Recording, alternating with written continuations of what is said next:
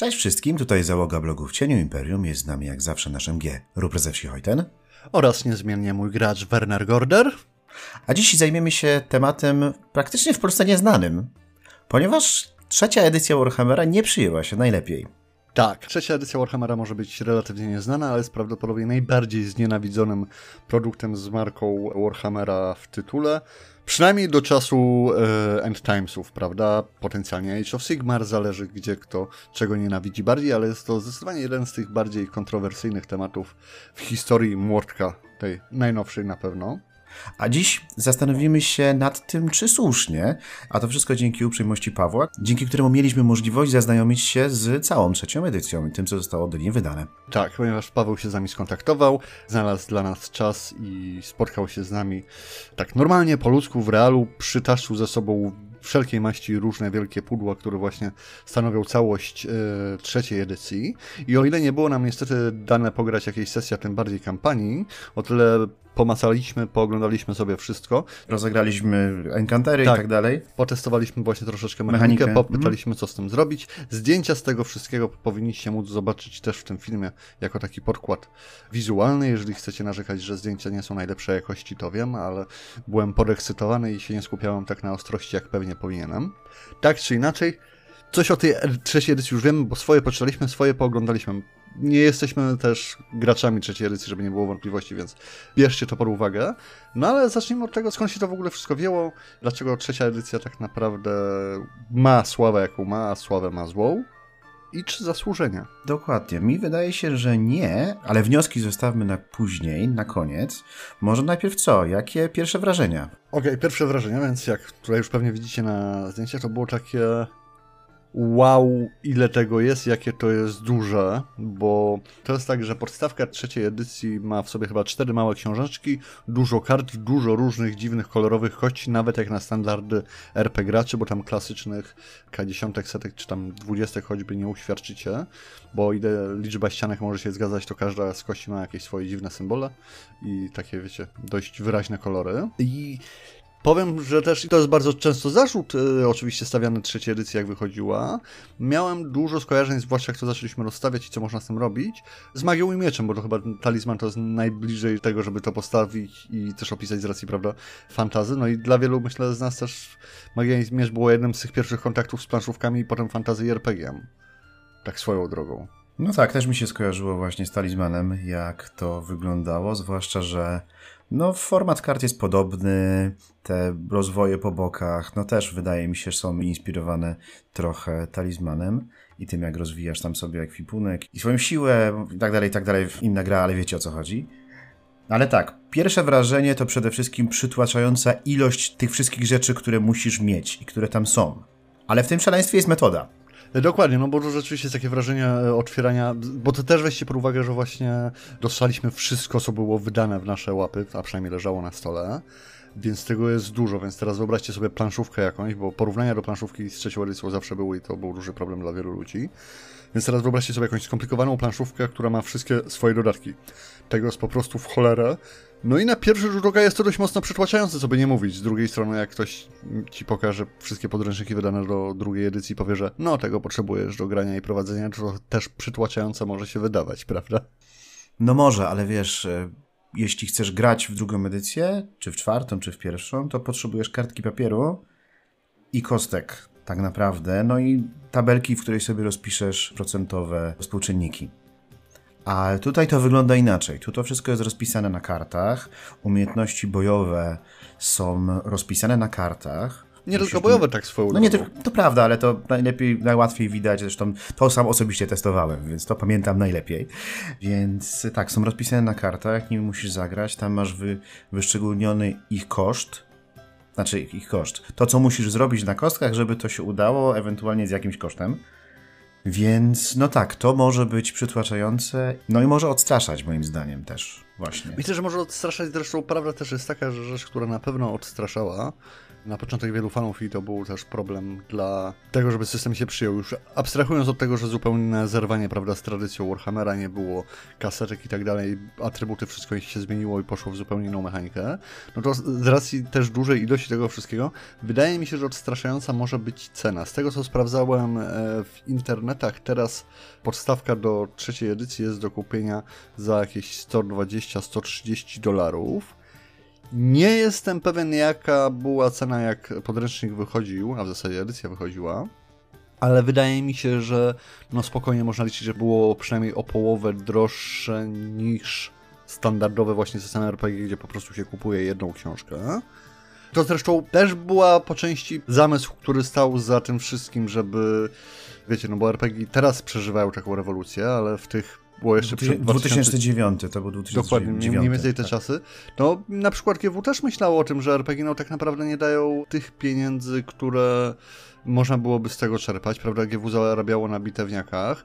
Za to planszówki już zaczęły się przyjmować. No i był pomysł, żeby wydawać właśnie RPG w formie planszówek, gdzie zamiast sprzedawać jedną książkę z dodatkiem powiedzmy raz na rok czy raz na pół roku, to można co kilka miesięcy wydać całe pudło z dodatkowymi żetonami, dodatkowymi kartami. Oczywiście jakieś tam książki, informacje w tym również są, które jakby rozszerzały rozgrywkę. I taki był tego zamysł. Z tego co czytałem, to też po części powodowało to problemy problemu, już pomijając samą kwestię ceny i tego, jak fani na to patrzyli, no to produkcyjnie wszystkie dodatki jakby musiały spełniać te same warunki, prawda, że musiały być w nich tony, musiały być te historie i tak dalej, niezależnie czy dodatek traktował o Kornie czy Cinchu, czy bardziej o czymś na zasadzie zbrojowni czy bestiariusza.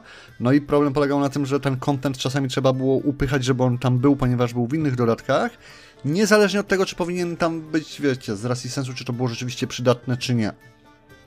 Więc no, taki był pomysł Fantasy Flight Games i rzeczywiście no, ilość tych właśnie wszystkich freelay daje to pewne problemy. Wydaje mi się, że to rzeczywiście, wiadomo, jest na co narzekać. Jednak z drugiej strony trzeba też zauważyć, że plus jest taki, że dla nowych graczy to takie pudło w zasadzie już miało wszystko, czego potrzeba, tak?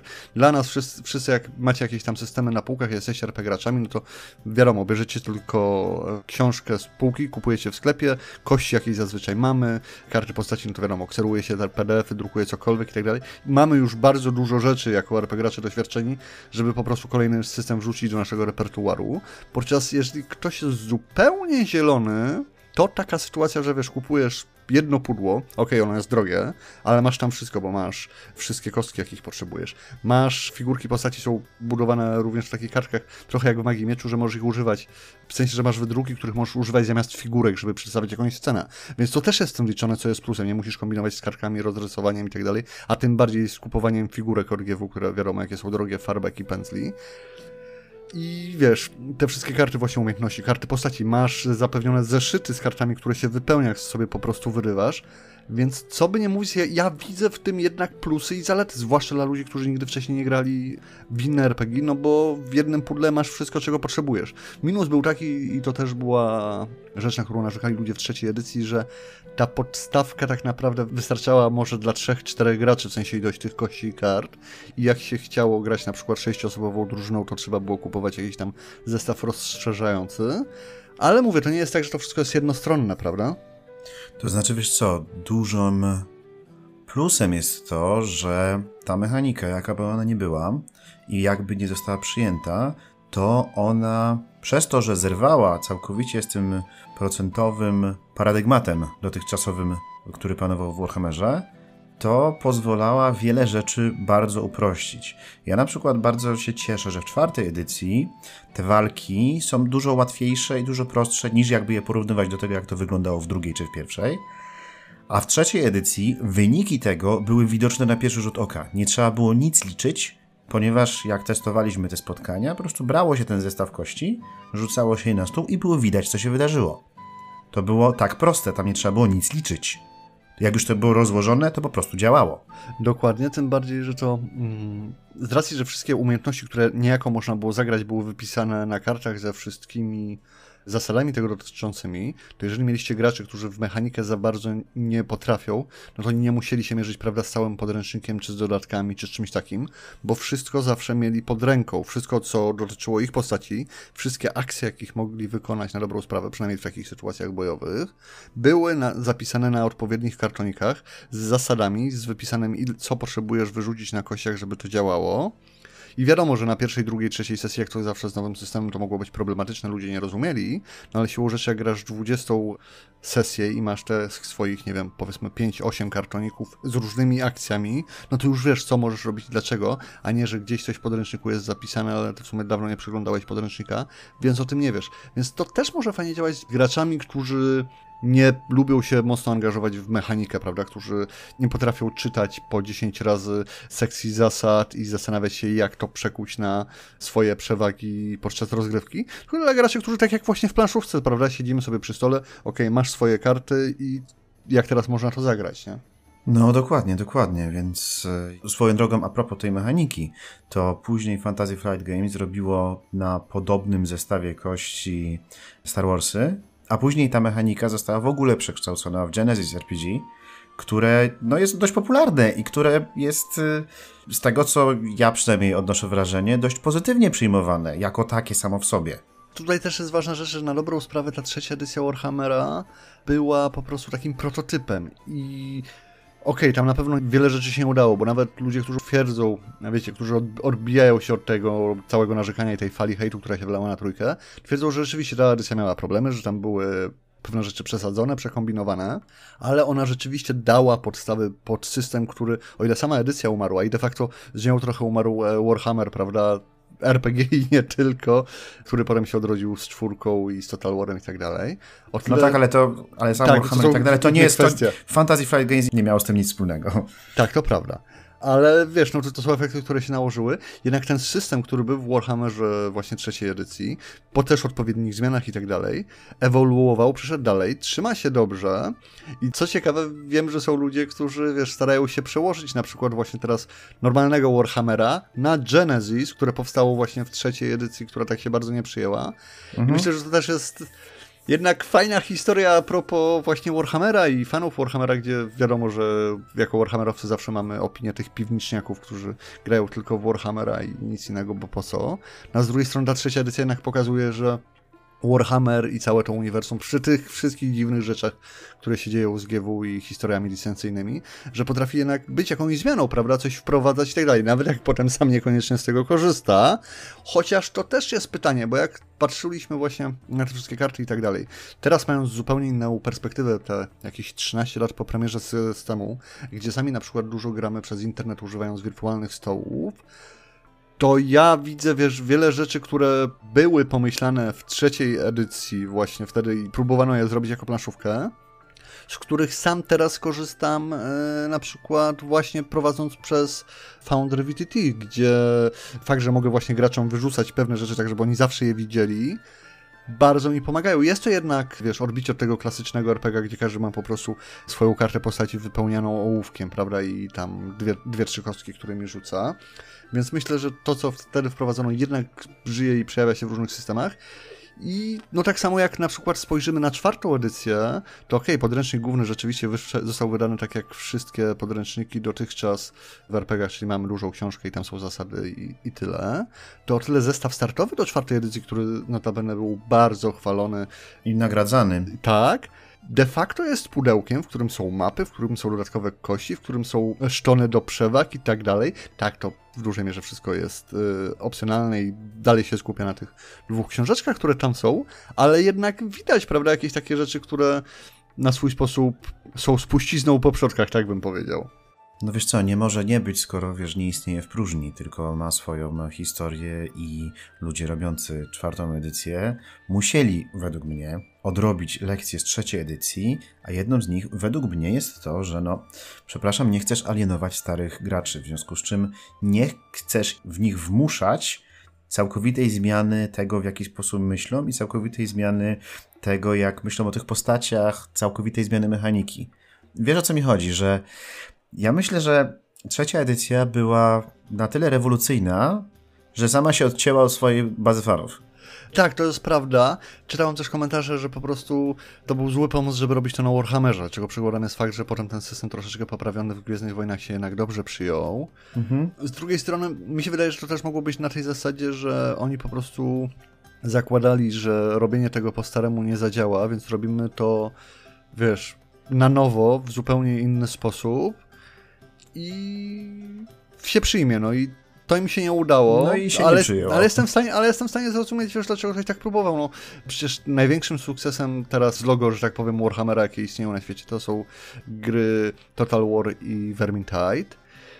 I bądźmy szczerzy, żadna z nich nie stara się przekładać zasad znanych z podręczników czy z Battle 1 do 1, tylko używa swoich mechanik innych, tylko je pokazuje, że niby takie są. No bo to są inne gry, nie? Tak, ale im się udało, więc rozumiem, dlaczego ludzie stojący za trzecią edycją mogli chcieć podjąć takie działania. To znaczy też trzeba dodać z drugiej strony, że Warhammer po raz pierwszy przeszedł tak naprawdę na drugą stronę oceanu, prawda?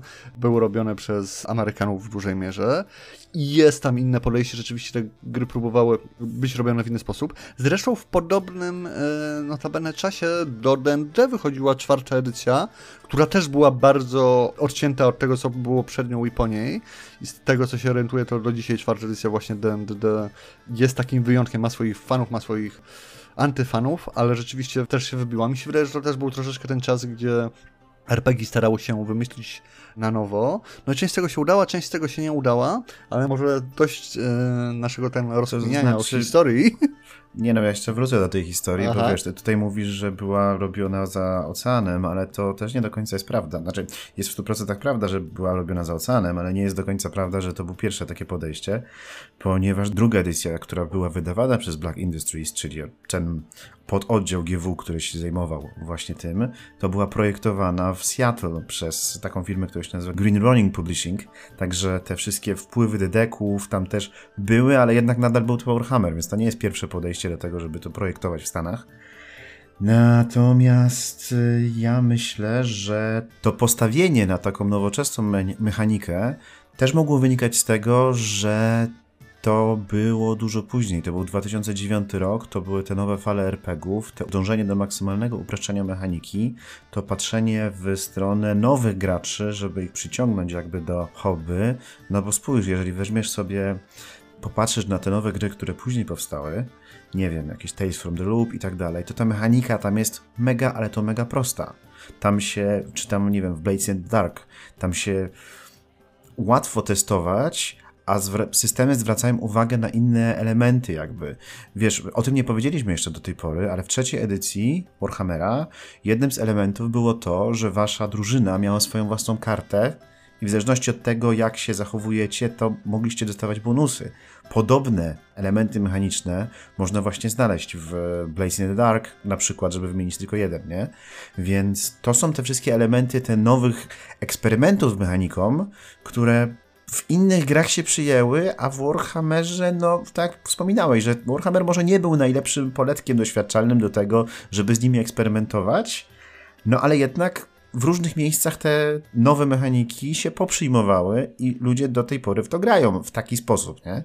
Jak najbardziej. Właśnie tutaj też jest kwestia tego, że powiedzmy te rzuty, bo tutaj trzeba poświęcić to parę słów, rzuty w Warhammerze trzeciej edycji i generalnie mechanika kości działały na zupełnie innej zasadzie. Zamiast musieć wyrzucić jakąś tam cyferkę, żeby, nie wiem, trafić przeciwnika i żeby mu zabrać tam, prawda, wundy, zadać ranę i tak dalej Zamiast tego wszystkiego konstruowaliśmy pule i to jest tak, z jednej strony mieliśmy pulę swoich pozytywnych kości, które wynikały z naszych atrybutów, prawda, więc wiadomo, że tam, nie wiem, barbarzyńca z Norski miałby dużo do siły, elfy miał tam do jakiejś zręczności coś takiego, co by mu dawało dodatkowe kostki, na których mogą wypadać jakieś sukcesy.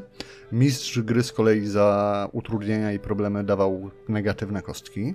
Do tego, żeby było śmiesznie, jeszcze były inne kości w tym wszystkim za sytuację, za to, że ktoś pomaga, za błogosławieństwa i tak dalej. I one albo dawały coś dobrego, albo coś złego, albo wiadomo, w zależności od tego, jak to wszystko się wylosowało, tylko że też gra nie była prowadzona na tej zasadzie, że nie wiem, wyrzucę powiedzmy dwa czy trzy sukcesy, czy sukces z kometą na swoich kościach atakując orka i to znaczy, że mu zadaje pięć ran, tylko to jakby rozwiązywało całą sytuację, na przykład walczysz z orkiem, dostajesz sukces i porażkę i to znaczy, że udaje ci się go odepchnąć, ale jednocześnie się przewracasz.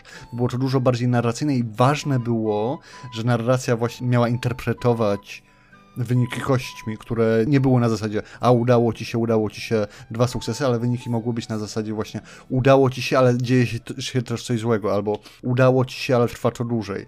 Było bardzo dużo wariacji, było bardzo duże pole do popisu, żeby to interpretować, zarówno przez mistrza gry, jak i przez graczy. Tu właśnie Ostrza w Mroku, które powiedzmy relatywnie niedawno miało swoją premierę w Polsce, gdzieś tak z rok temu, półtorej i bardzo dobrze się przyjęło z tego, co się rentuje, to tam właśnie też była ta narracja, gdzie ważne jest to, żeby to interpretować, żeby wyciągnąć wyciągać historię z tego, co kości wrzucą. I powiem szczerze, że to ma swój urok, to ma swoje zalety.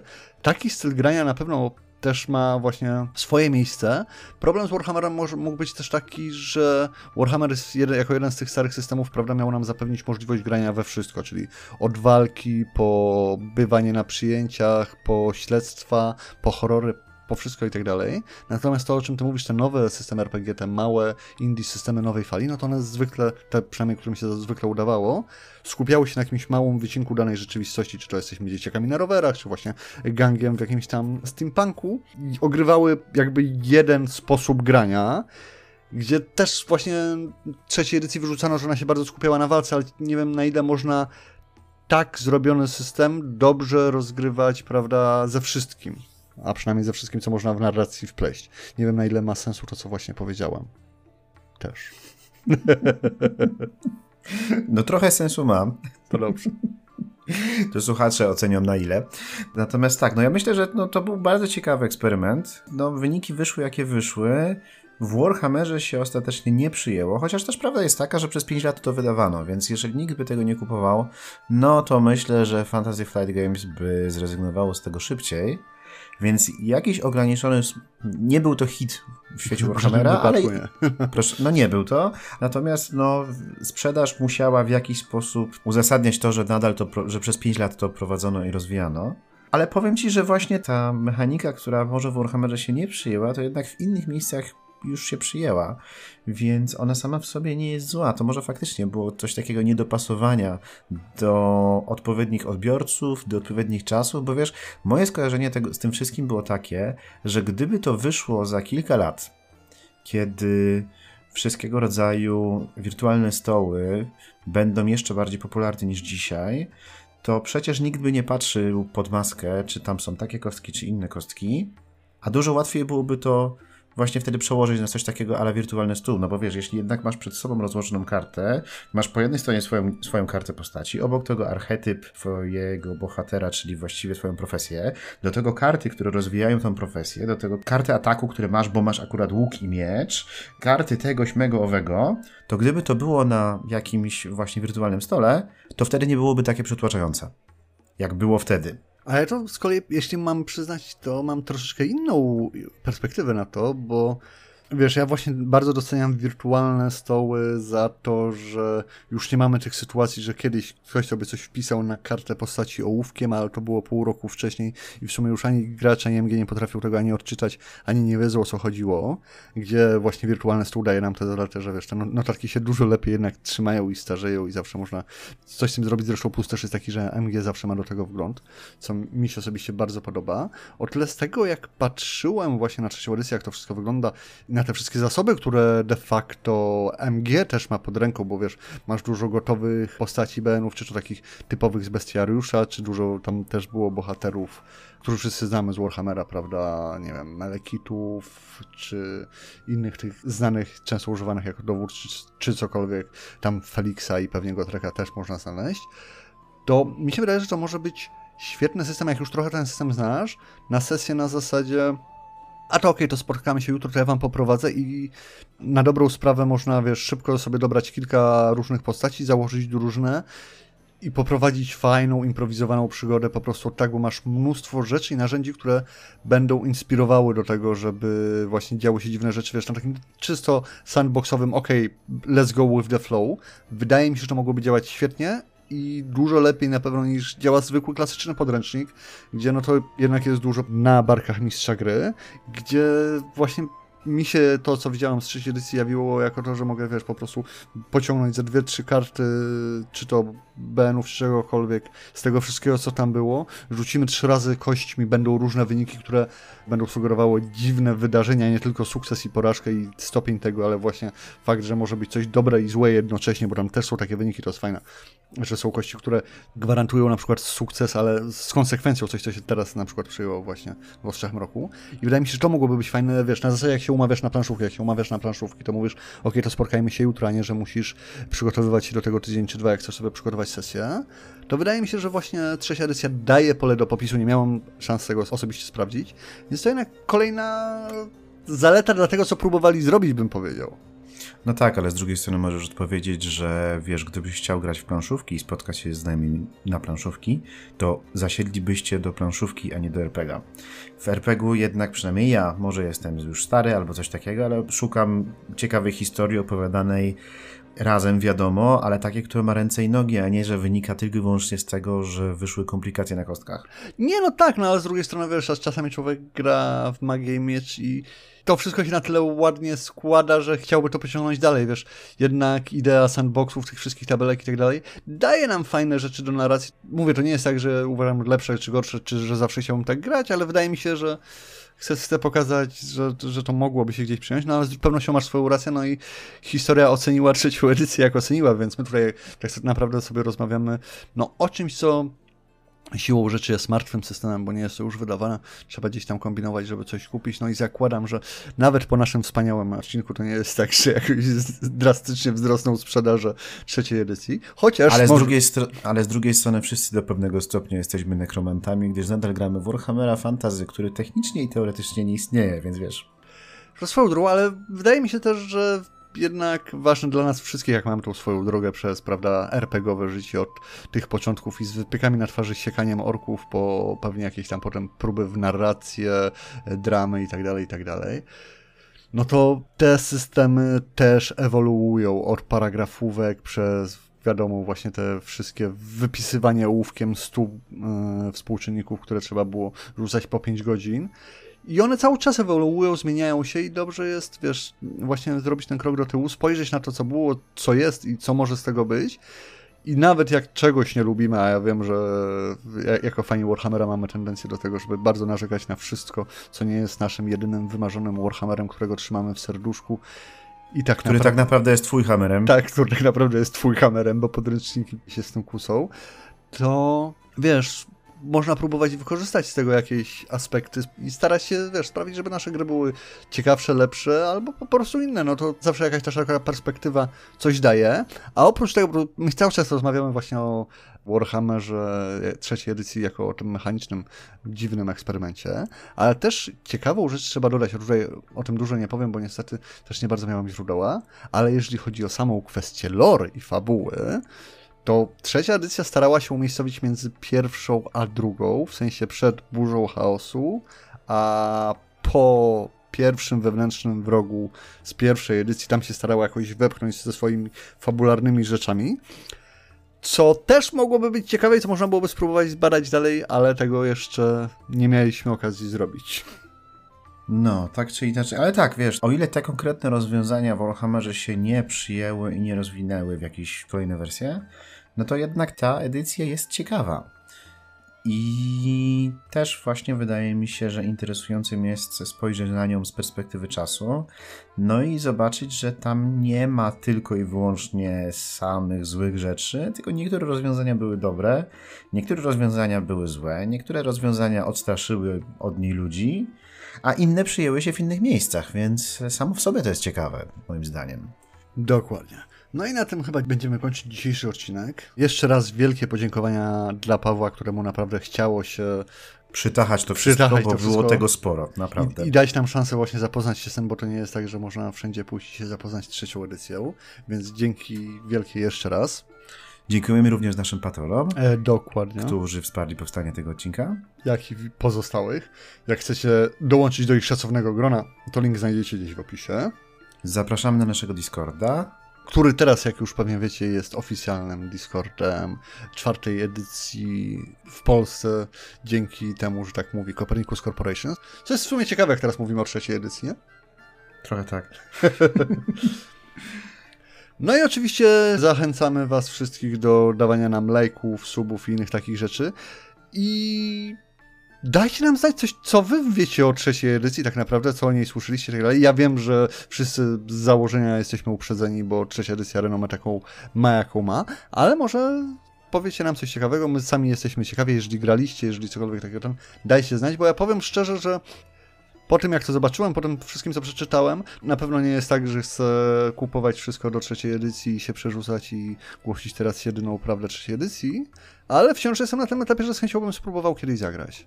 A tymczasem my się z wami żegnamy serdecznie i do usłyszenia za tydzień.